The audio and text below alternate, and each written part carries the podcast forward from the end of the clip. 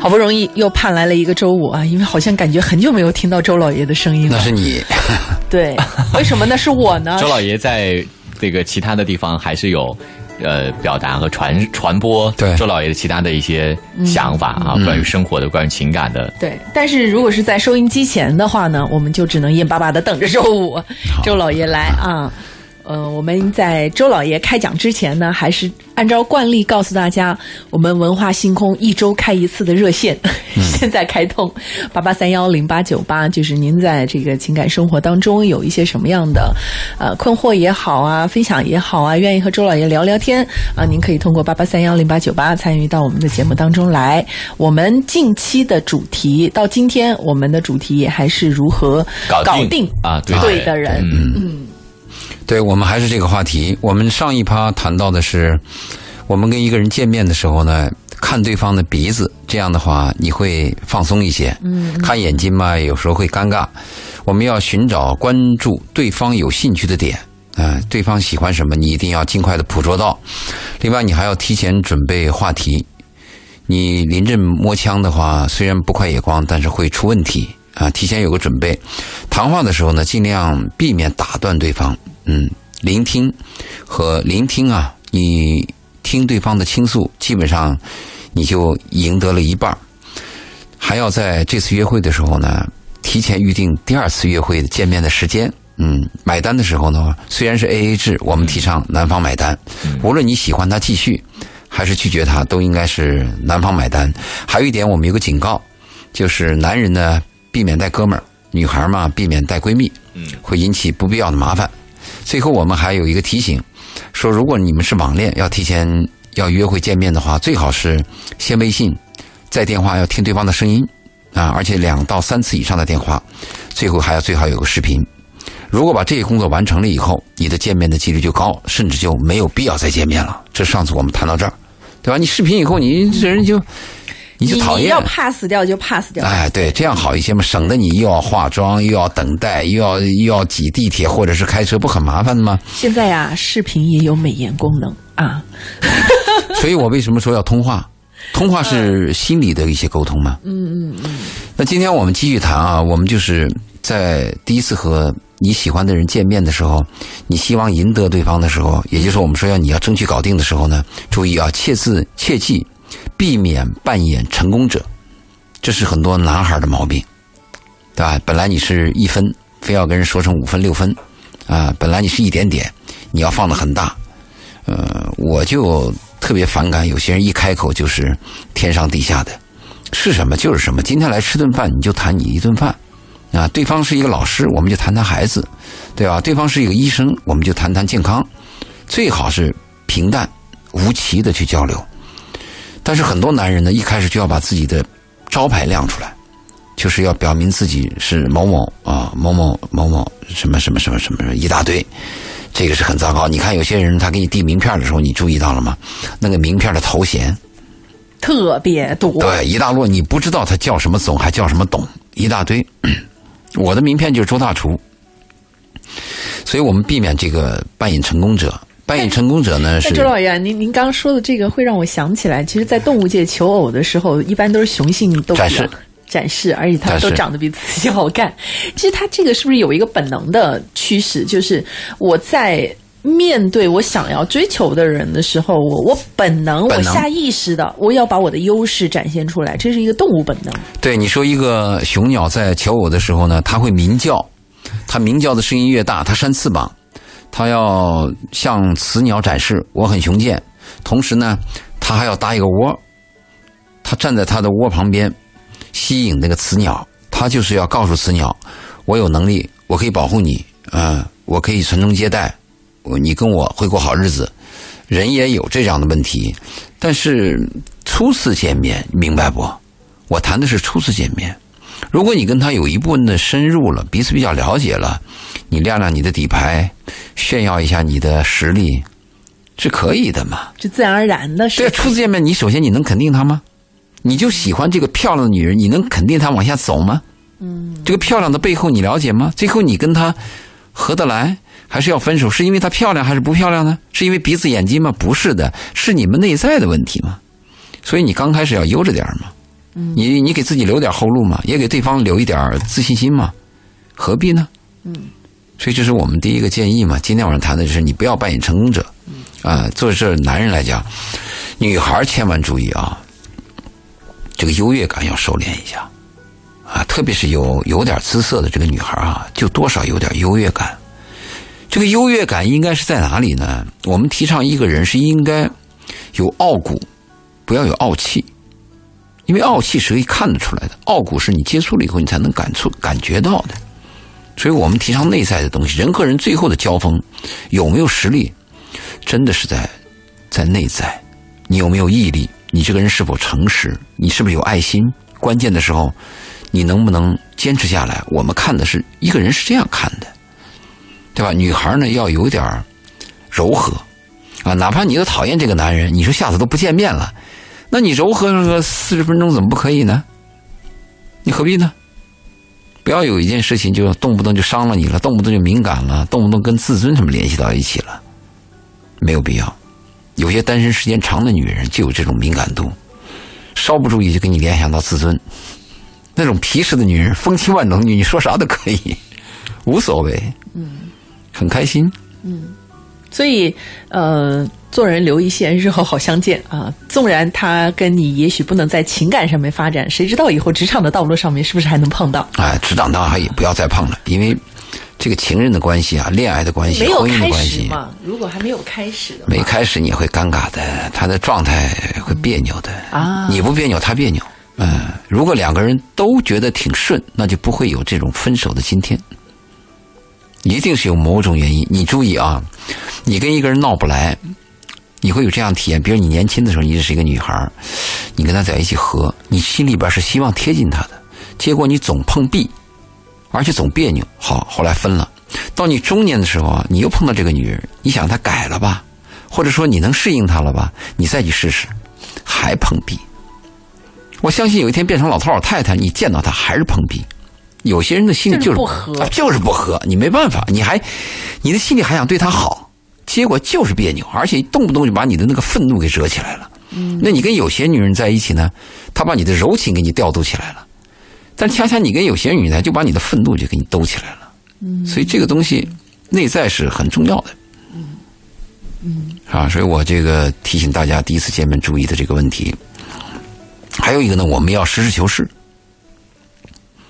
啊，不要装，呃，因为你这种关系啊，和我们说的那种短期交往有区别，因为你是我们讲的是如何搞定对的人，也就是说你对上眼了，你真的是喜欢他。啊，且不说未来能不能喜欢，且不谈，但这一刹那你真的是喜欢他，那么在这个问题不要装，特别是呃不懂装懂是很丢人的。你像我们现在有些那个年轻的主持人，我不知道贝贝你听不听有些电台节目，我现在越听越失望。年轻的女孩、男孩打情骂俏、自自恋，哎呦，不知道说啥呢。嗯，而且主持人也不是上帝，对吧？你单方话语权，你就是个单方话语权嘛。嗯，对吧？你不懂就是不懂。啊，有些主持人，包括一些心理咨询师，好像你把他一尊敬，好像他什么都懂似的，不是那么回事不知道就告诉对不起，我不知道。所以第一次见面的时候，朴素、诚实、简单，是非常非常重要的。丢丑就丢丑嘛，你现在不丢，以后还要丢吗？迟早要丢。你只要有这个缺陷，迟早要暴露的嘛。嗯这个也源自于有一些人的这个所谓的鸵鸟心态啊，瞒得一时是一时，说不定能瞒得一世呢。如果能瞒成一世啊，那就不是瞒了，你真的是改造过来了 真的，啊，你习惯了。嗯，如果你真的能把一个一件事情或者一个习惯一直遮蔽，对方不易察觉，你能跟他过一辈子，那也行。那你厉害。啊、对，那你厉害，那真的是厉害。你，因为这个男女关系啊，你说的复杂了，它复复杂；你说简单了，就是你能不能罩得住我，我愿不愿意被你罩，不就这么回事吗？征服与被征服吗？如果一个男人你找到一个你愿意征服的女人，你征服了她，你幸福呀。如果一个女人，你你再能，你再牛，但是一个男人把你征服了，你要知道，征服了你就顺了，你也很幸福啊。我们最怕的是你牛，我比你更牛。你想征服我，我也想征服你啊，我就不理你那茬。嗯，这个是很糟糕的。所以我就说啊，这个这这这个男女关系啊，它是他们两个人自己的事儿。嗯，但是周老爷，这个征服和被征服的这个关系，是不是还可以再商榷一下？当然，征服这个词儿啊，一谈就谈到什么男女平等的这个问题了，呃，是不是？跟男女平等没关系，更多的是大家现在都对自我认识提高了，这是你的教育，哎。对不对？我的自我认知提高了之后，有一些人会觉得我可以为我的生活做主。对，有这样的认知之后，如果你想让他被征服，他可能会不太愿意。我说的这个征服啊，不是你愿意不愿意，你最后就是被征服了，你服服帖帖的，而且你还非常喜欢。啊，那是我愿意。对，我说的是这个。千金难买我愿意。对，已经征服了。你说的那个就是我不服气嘛。啊。还有你说的这个多元价值观的问题，多元价值观和自我的问题。嗯。一个家庭当中的矛盾会很多嘛？对。其实你说有些旧的旧时代的东西，我们听起来是好像是比较差的啊。好，男人说了算，女人说我随你。但是你看看我们上一代的婚姻多稳定。他教育就是男人说了算。现在什么？要听谁讲有道理？你比如说，这男女一吵架，找老人，老人说：“你们说一说，我听谁有道理。”注意啊，各有各的道理。而且有些人劝架讲话啊，非常 out 啊，说你们以后在一起生活啊，谁对听谁的。这话是个大话，谁对？而且这件事对的标准什么？下一件事对的标准什么？今天是吃饭的问题，明天孩子问题，后天是下雨的问题，什么标准？过去就很简单，就是男人说了算，就简单了。现在复杂了，这个复杂造成什么结果？离异家庭增加，而且是个体的单亲家庭增加，这是一个社会的变化。我们也可以说它是一个进步，对吗？所以我跟很多人讲，我说到下一代啊，可能婚姻真是没有了。所以我建议很多人生孩子生两个，就说你的孩子啊 今后离了婚以后，你可以找你哥哥、找你姐姐在一起过，所以我还带着我们的孩子，完全有可能。二零幺五年，美国的非就是那个没有注册的 family，嗯，数量已经高于注册的 family 了。因为你看，在国外一些西方国家，只要你同居八个月，我就视为事实婚姻。你到时候分手的时候，可以谈到财产问题啊。嗯。对吗？这个是观念的更改，再来面对的现实。对，是教育的问题，是个风气的问题。如果风气都是 A，那就是 A；如果风气是 B，它就以 B 为标准。现在是多元价值观，多元价值观，网络时代，什么理论都有。你只看我今天谈这个话，我一提，马上有人拍我砖。你说的不对，好，我把我的反面的话在电台再这么一说，马上又有人拍我砖。嗯，他没有一个统一的标准。你说一鸣是不是？嗯，任何一句话，我我都可以说出一句话，那不一定。我说，呃，那个这个这个天晴的时候不下雨，那不一定。天晴的时候还下冰雹呢。但是有一个是一定的，就是刚才周老爷说到的，就是婚姻可能真的是随着代解解体消解，嗯，完全有可能，真的是一定的。他或者就是经过了同居，我们也可以生孩子，对，是家庭关系存在，但是婚姻已经不存在，因为婚姻呢，我们过去讲的婚姻法，它是个什么概念呢？它是为了保护弱者，还有一个社会结构。你比如女方过去是不工作嘛，男人离了婚以后被女人一旦被抛弃，不是很麻烦吗？所以婚姻法的成立，一个是社会的结构，就小团体社会的管理，最重要的还有一个就是保护弱者。嗯，现在女人比男人赚的多，现在深圳有很多是女人把男人踢出家门。嗯，你怎么讲？对，现在要保护男方，男方是弱者。所以我们今天聊的这个如何搞定对的人啊。呃，周老爷其实还是有一部分是以建立在我们未来要结婚的这个大前提上的。对，我们是以结婚和认定为前提的。对，其实如果我们未来不一定要结婚的话，可能很多的我们就是个恋爱同居，没有这事啊，还要发生很多的变化。嗯啊，而且还有一个趋势是什么啊？现在有个趋势就是，我甚至连对的人都不想找了，进佛系哎，或者进入到一个短暂的关系，短暂开放、暂时的关系，就是真的是现多元化不得了。但是。他是这样啊，就是一个人他会有一个有一个自个人的信仰和价值观。你比如说我个人的价值观，那我的信仰什么呢？要忠诚，要珍惜爱。我就希望一个男人终身能找到他那条肋骨。嗯，我也希望那条肋骨那个女人能找到，就是 match 他那个男人。嗯，那我的理论是，结婚以前可以乱混，乱挑、乱变、乱劈腿，但是结婚以后要认命。就是每个人有每个人的说法。你比如说，今天我在电台是周老爷说这话，你明天再找了个什么张三李四，他就是另外的说法了。嗯，那我还是有很多很大一部分程度是那个传统价值观，就从从一而终。嗯，如果你的一辈子，你真的能碰到一个人，虽然有点吵吵闹闹，你们俩走过一生，携手到老，真的是有力量的呀。嗯，你看我年轻的时候，如果你年轻的时候，今天张三，明天李四，我好像很充沛，是因为你年轻，年轻的生命力旺盛啊。到了你老的时候，年轻人不理你。哎，我这次很深的一个体会，去办那个退休，知道吧？退休我从来没有见过我的档案，他把档案给我拿出来了，拿出来我就问我说：“那这个档案以后应该怎么呃放到哪里去？”他窗口直接给你回答，那小女孩，你的档案不用放哪里去了，你随便放哪里去，就是你已经被社会淘汰了。嗯，淘汰到什么地步呢？我今年去上飞上飞机的时候，我说我要买那个就逃生舱的那个位置，那个位置不是宽一点吗？你选位置吗？不行，因为你的年龄过了。对，不能这个对你这种孤独感和一步一步来，就是认识你的人一个一个接病，一个个接着死去。如果你有孩子，当然孩子爱你还还是还是个支撑，但是总之来讲，你跟年轻旺盛、自我和充满希望的年代是远离了，真的是远离了。所以那个孤独感，再一个人老了以后一旦有病，哎呦，那个病会大大加加重你的孤独感，因为那个病痛只有你自己知道啊。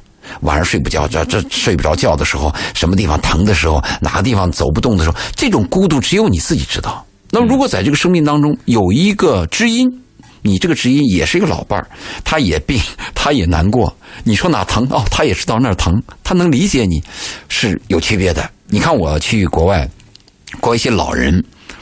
国外这个老人和咱们这个国内的老人还不同。你看咱们的大妈，我哎哎爱爱凑在一起。这个西方的老人他凑热闹他不愿意往一起凑，他最多是三两个坐在坐坐坐在街边喝点咖啡。他大部分都是孤独的。我参观了一个国外的西加拿大的养老院，我参加了两个老养老院，一个就是穷人阶层的，一个富人阶层的。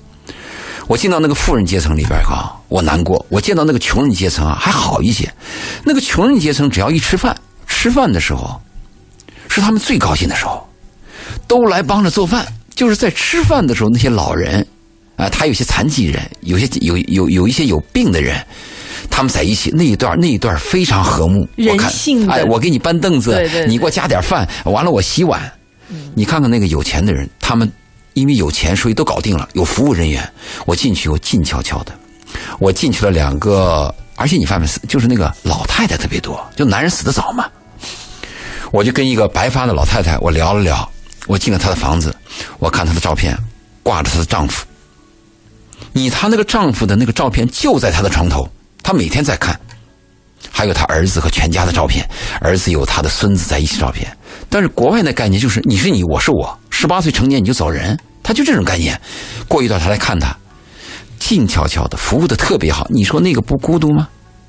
所以我们每个人呢，他是拿自己的状态去理解这个世界的，而且你走到一个是走到一个阶段，你才发现哦，世界还有这么一趴，嗯，我们是不知道的。所以我是建议，哪怕你不结婚，也应该有个知心爱人，而且这个爱人啊，长期稳定对他不一定稳定，他长期也可能会闹腾。啊，但是是关系是稳对定，的。你是发现什么呢？我这辈子跟他就合得来，他也发现什么？嗯，闹来闹去，还是这个人，你是我的唯一，哎，这个就不一样。或者说，也不一定同龄啊。也许你是个老男人，你爱了一个小女孩，小女孩未必爱你，但是你心里边要爱着一个小女孩，你只要有这么一个爱的人，你的状态就是不一样。嗯就怕你心里是空的。嗯。好，我们请来朱老爷跟我们聊一聊这个生活和情感方面的问题哈。如果您生活当中也有这样的困惑，或者是你有什么难以去跟身边人描述的情感问题，或者是你现在的生活状态，你觉得突然有点打动到你了，你想去表达的话呢，那您可以通过两种方式来跟我们进行交流和沟通。第一种是拨打我们直播间的电话八八三幺零八九八八八三幺零八九八，那直接拨打电话跟我们和周老爷来聊天。第二种方式呢，您可以在微信当中搜索我们的公众号“文化很有料”啊，材料的料，料理的料。您呢可以在我们的公众号里头进行文字的留言啊，我们也在节目当中把您的问题提出来。稍后我们先进半点的广告宣传，之后欢迎大家继续。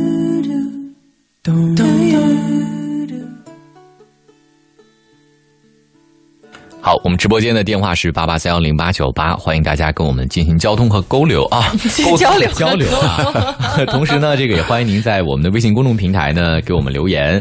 呃，刚才忘记说了啊，如果您在节目之后呢，还需要跟我们的嘉宾周老爷啊单对单的聊一聊你自己的事情的话呢，那您还可以在我们的微信公众平台“文化很有料”当中回复这个“周老爷”啊这三个字啊，周树人的周啊，老师的老爷爷的爷啊，就会弹出周老爷的二维码。对，然后呢，在您添加周老爷的时候，记得说明一下是文化星空的听众。嗯，好，那我们接入今天第一位朋友的电话，王女士你好。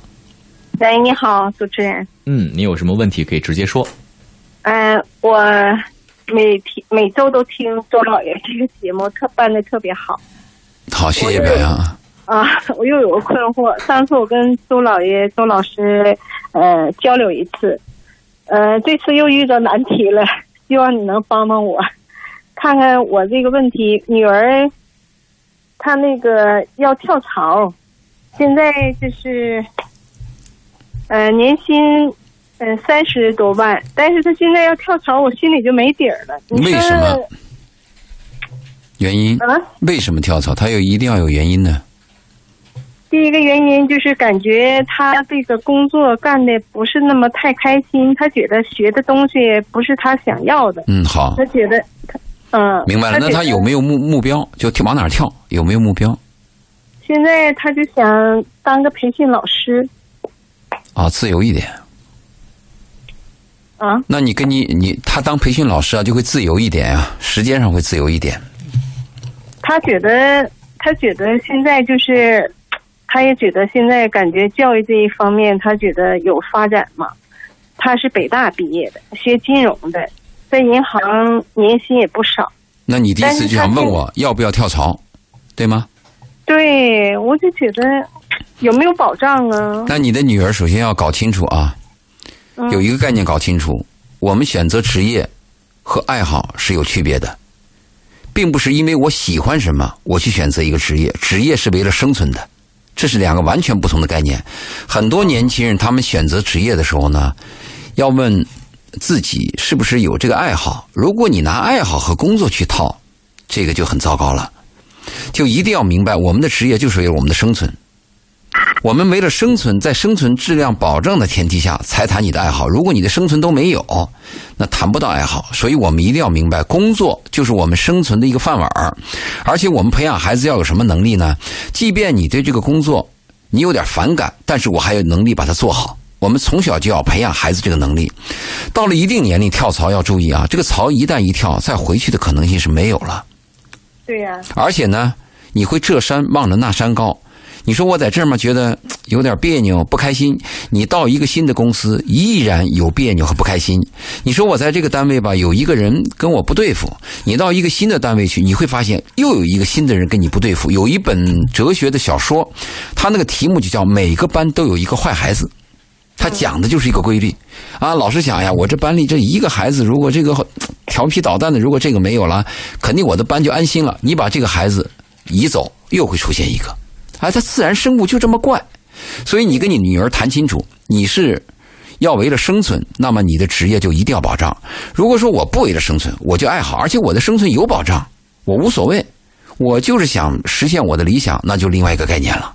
这个你跟你女儿要谈清楚，谈清楚以后呢，你会发现一个结果，你这个当妈的操心是白操，她想干什么她就干什么，跟你说的话没有任何用，嗯，而且还有一个问题，还有反逆。而且我觉得是这样的，就子女不管最后他做了什么选择，当父母的只有一条路，就是支持他，爱他你你反他反对他没有意义了，他已经做了决定了，只会导致你们俩的关系紧张他。一旦选择了这条路，做父母的是吧？也就是说，从态度上要理解他，哪怕他走错了，还要帮他，你是没有办法。因为你这个孩子到今天跟你的早期有关系嘛。如果你的孩子早期就听你的建议，或者是在你的教育下是一种模式，今天呢就会跟你是一致的。如果你的孩子早期就是另外一条道，就跟你别着呢，那大了以后肯定也别着呢嘛。没有，他说的这个，呃，他跟我说也是跟我商量嘛，也是呃说的非常有道理。他想趁着他现在这个年龄，想拼一下。如果要拼拼不出来，他说我就安分守己，就是干一摊的事业，干一番工作。呃，就是我也不敢阻拦呢，因为他这个从小到大就是学霸，就是非常就是有上进心、有正能量。我现在愁在哪儿呢？周周老师，他现在是房贷，房贷一个月交八千。所以我讲他生存的问题呢，对你又没这个能力，嗯，你说你要这一跳，你这是保障不了，这不是我家长担心这个问题。那我们划分两头说吧。先说你女儿这个思想吧，她认为她要拼一下啊，这个意见其实我倒是有一点支持。如果一个人的一生他为了一件正经的事儿，他要去拼一下，我如果是他爹，我倒是支持的，哪怕我没有能力帮他还这个房贷，我都支持，因为人生啊在世就是一场梦，你死了以后就俩眼一闭嘛。如果他在他可行的状态下，他为一件正经的事儿、正能量的事儿，他要去拼一下，这个机会被扼杀了，他终身心里是个遗憾，对吗？对呀、再一个，他选择这个方向啊，呃，我是赞同的。今后我们有几个方向：第一是教育，第二是大健康，第三是孩子，第四是老人用品。嗯，呃，这几个方向是非常非常的，就是算朝阳吧。特别是教育，永远是朝阳。对呀、所以你女儿选择这个方向啊，我是支持的。那再一个谈你那个房贷，那你那个房贷，你的八千万，你女儿既然年薪三十万的话，那她房贷她前前几年没有存吗？你这个当妈有啊不能不能给给点补贴吗？哎，能，那那就行他自他不用我，他有存款啊那就他说那就让他拼了。能力去还。好，我那我就告诉你，我同意他拼啊，你可别到时候怪我，我我哦不能我就这个意见。不能不能，呃，我再考，我再说一句啊，啊就是我现在考虑的非常多，我就觉得他要出去拼房贷，他现在也能争取还上。他现在跟我说他有存款，现在就是说他个人问题，我上次跟你打电话，他不没解决吗？他就要出去，感觉就是说他这个年龄再不拼，他再没有机会拼了，也就这两年能拼出来，他就认可了，因为他一直在北大学的是金融系，他觉得银行现在他感觉啊，他这份工作他觉得干的没有升值空间，他觉得一点意义都没有，对他就是一个荒废。他觉得他接触的这些，呃，参加深圳一个国际的一个文呃，就是文艺中文那个演讲会，他感觉到那儿去都是有正能量的人，他触动一下，他觉得人家都是有想拼，就趁着年轻要证明一下自己的这个正能量。你说过了，嗯，知道了。嗯，但有一个问题，你的女儿她的表演能力、口才、谈吐能力怎么样？因为你要去做教育、做培训师，你的表达非常非常重要。如果你的女儿说话又慢又绕弯儿啊，经常在说张三的时候又扯到李四了，而且话吧里还有那种啊，就是说啊啊，我想啊啊，怎么怎么这些废话要多的话，那你的培训就有问题。他具备不具备培训老师的素质？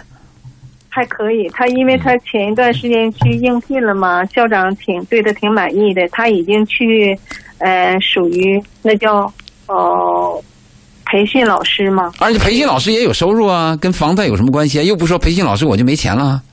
他有收入，但是没有他这个这这一块的工作收入高啊。你想都得不可能嘛？甘蔗没有两头甜嘛？我已经表达了，我支持。好，啊王女士那，我们就先这样哈，我们把时间交给其他朋友的其他的问题。其实刚才周周老爷的这个看法，我也是很赞同的啊，嗯就是如果年轻人有想正能量的一个拼搏非常值得，太难得了真的。而且我仍然觉得，又有一些父母跟孩子之间，父母他是不能够，父母有父母的角度，他年龄在那个地方，他有他的考虑。嗯，但是如果你的孩子做了决定，哪怕你心里面不肯定、不支持，你的态度都应该是支持他的。起码要理解，人生能有几次搏呀？对人生太短暂了。嗯，好，从另一个角面，我我角度，我蛮想说一下王女士的这个孩子真幸福，有一个这么爱她的妈妈啊。哪个妈不爱？对，因为有一些妈妈她可能重心不一定会放到这个上面来，或者她会用一种错误的方式，会让你觉得很难受。但是这个妈妈她在她在改变，他在尝试着用。自己的孩子更愿意接受的方式，或者希望他接受起来更舒服的方式，这不是每一个妈妈都能做到的。嗯，对。我们直播间的电话是八八三幺零八九八哈，如果您有这个感情生活方面的问题，您可以直接拨打八八三幺零八九八来咨询，同时也欢迎通过我们的微信公众平台“文化很有料”来发来您的文字信息哈。有位朋友谈到这个，周老爷想问一下，有什么办法可以让一个懒的男人变勤快？嗯，不可能。嗯，就本性难移啊，不可能啊！天江山易改，本性难移。嗯，我们讲的这个懒惰啊，我们说勤奋如酒精，能燃起智慧的火花；闲散如醋酸，能软化精神的钙质。只要这个人懒，这辈子任何事儿都都完蛋了，没有任何前途。我们公司选人的时候就是六个字嘛：感恩、诚实、勤奋。只要你勤奋，哪怕你是小学毕业，都有前途。如果这个人懒，完蛋了。他这个懒的背后有一系列的副作用的负能量的东西，改不了，不可能。嗯，就是这是你选择的问题。就这个人你要接受了，那就是一个懒人。你选择了，你选择了。嗯，如果你想改造一个人，那不可能。一年被蛇咬，十年怕井绳，三岁看大，七岁看老。他能养成这样的毛病，绝不是一天两天了，跟他的原生态、跟他的家庭、跟他的成长经历都有关系的。嗯，一个人一年养成的毛病，你要改吧，没有十年改不了。而且还有一个问题，是他自己强烈的愿意去改，都需要很长的时间。是的。自己有意愿，自己发现要改，我们通常都会说一句：“你要给时间。”这个时间通常不短，不可能。嗯，何况他可能还没有这个意愿。嗯嗯。还有朋友谈到这个周老爷的观点，我基本都认同啊。不知道，但是我们要听但是，没有但是啊。这个 不知道周老爷有没有出书或者是汇集的信息，想好好学习一下。他那个出书，原来我们有过计划，我们那个计划就是一个老男人和一个小女人的对话，我们是想把做成一个手册，就很简短的，大家在呃旅行当中啊可以翻一翻。有时候会有点醍醐灌灌顶的这么一两个语句，但时间就不行嘛，我一点时间都没有嘛，所以就很难得跟大家交流。一个礼拜能来一次，能有跟大家交流的机会，我其实很珍惜的。嗯啊，不论刮风下雨，我都是争取过来的。嗯，好，那大家如果在节目之后还需要跟周老爷沟通和交流的话呢，您可以在我们的公众平台“文化很有料”当中呢回复“周老爷”这三个字啊，就会弹出周老爷的微信。对。我们再回到刚才的那个话，刚才话题，我们继续讲啊。嗯，就是我们谈到一个不懂就就是不懂，不要不懂装懂。就大家在交流的时候，第一次见面的时候，碰到你喜欢人的时候，有一个问题大家要注意，就是第一次见面成功率是非常低的。就是你做那个数学统计啊，一见钟情，一见钟情的概率，在你所有的认识当中，它占百分之三。嗯。而且这个百分之三的一见钟情概率能往下走的，也不到百分之十，它的概率是非常非常低的。所以我们建议呢，在你第一次认识一个你喜欢的人、你心动的人的时候，你要做好一个被拒绝的准备，千万不敢做美梦啊！想着这个某一个爱情电影，想着某一段琼瑶的小说在我身上发生了，千万别，天上不会掉馅饼。所以你要做好被拒绝的准备。那如果有了这个准备，有什么好处呢？所以你就要有，要有后面要接的茬。比如对方说：“呃，我们下次没有机会见面了，你怎么办？”你是不是要给他留条后路，同时给自己留条后路？因为你不了解对方嘛。你是不是可以说：“呃，虽然你不想见面了，你说我愿意等着你，我这一年之内我都在。”你身边工作或者类似这样的话，嗯，也许这一年之内你心里边也被别人牵走了，你也有其他想法，但是你不先把话说出去嘛，给对方留一个机会，给自己留个机会。也许这个人他回头一想，哦，嗯，有一天还是想见见你。我们在做做一个决定的时候，他不同的时段你会有不同的决策。今天这个女人把你否定了，不等于明天她还否定啊。也许这个女人怕碰了一鼻子灰回来找你还最安全呢。所以我们在第一次见面的时候，碰到你喜欢人的时候，一定要做好被对方拒绝的准备。被他拒绝以后，你要能够接受，同时还要给对方留一扇窗，给自己留条路。嗯啊，你说虽然我们不能成为恋人，啊，但是我们朋友聚会的时候，我邀请你，你还愿意来吗？哎，我刚才谈话的时候，你不说你很喜欢电影吗？嗯，我那还有几部非常好的片子，可不可以借给你看？也就是说，你真的喜欢一个人的话，要争取所有的机会，轻易不要放弃。碰到一个你喜欢的人太难了。如果你挑剔的话，如果你喜欢这个人以后，你深深深的跟他有交往了，跟他能生活了以后，你还能喜欢，还能爱他，那就更难了，那更要珍惜。但是我们的人他妈有个有个反的，你发现有？我身边这些小伙子和这这女人都有什么毛病？他妈得不到的时候他珍惜，得到了以后他不珍惜，他反着来。这这个这个，因为得不到的时候想得到，得到了之后就认为已经是我的了。嗯，这个心态就不一样了。好家伙，能是你的这多难得呀！天下哪有能是你的的？吃什么都会腻的，真的。呃啊，一一鸣，你这个你这个说法我要纠正一下，因为我们年龄不同啊。嗯，我在你这个年龄段时候，我可能会赞同你这个说法，因为你说吃什么都会腻的话，如果讲性和新鲜感，我同意。但如果你讲一个刻骨铭心的爱，真不是这样。嗯，刻骨铭心的爱，你深入进去以后啊，所以你看，是的，所以吃辣椒这件事情，我觉得我这一辈子都不会腻。你会越来越爱。所以你看，周老，你刚才谈到是小伙子、小姑娘，没有说中年人或者到了等等，就是没有人生到了阅历了，他不懂吗？对对，他可能到了那个段，他就是这样，他不知道什么是金子吗？我跟你讲，那个年龄段的人他就是这样子，他认为金子，遍地，他觉得自己年轻，他不想世界属于他，不想只为这一这只一为这一块一块金子搭进你后半辈子，后面还有很多金子钻石在等着他。他不愿意，他他说我不会为一棵树丧失一片森森林，对。对吗？但是你把这棵树抛弃了以后，嗯。你再往森林走，你会发现所有的树早都有主了，嗯，不是你想象那个样。这个世界很大，找到一个能爱的人就很难，找到一个能彼此爱的人，那比登天还难。嗯，人性真的是很复杂，对。的。非常复杂。哦，我这儿插一句话哈，我有个大学同学。继续插。哎，他他大学同学，他这他们很很好，大学的时候就在一起谈恋爱，嗯，真的就是很顺利的走进了婚姻，婚姻也很顺利，很就是现在孩子也大了，就是就非常的，但是但是你知道什么啊？去年我跟他见面的时候，你知道他说了一句什么话吗？忍无可忍，我有时候觉得一辈子就谈这一次恋爱，真的好亏呀、这就是人性，真的。这个这个就是我跟你说，你这个朋友能说这种话的话，就有风险了。我们嗯，我们这个教育和西方教育有区别。你看，我去阿姆斯特丹，去阿姆斯丹的时候呢，我们那个导游就跟我聊，那是个女导游，她说这个周末呢，我的女儿男朋友要来我家过夜。我说你女儿多大了？我女儿十四啊。我说她的男朋友多大？十五啊。她就告诉我，在他们那个身边，如果她女儿的男朋友今天晚上到他们家过夜，对方的爸爸妈妈会提前跟她联系。那她的女儿呢，如果去男方家过夜，也会联系。我讲的这个例子什么例子呢？就是人在结婚以前啊，对性的问题应该充分的释放。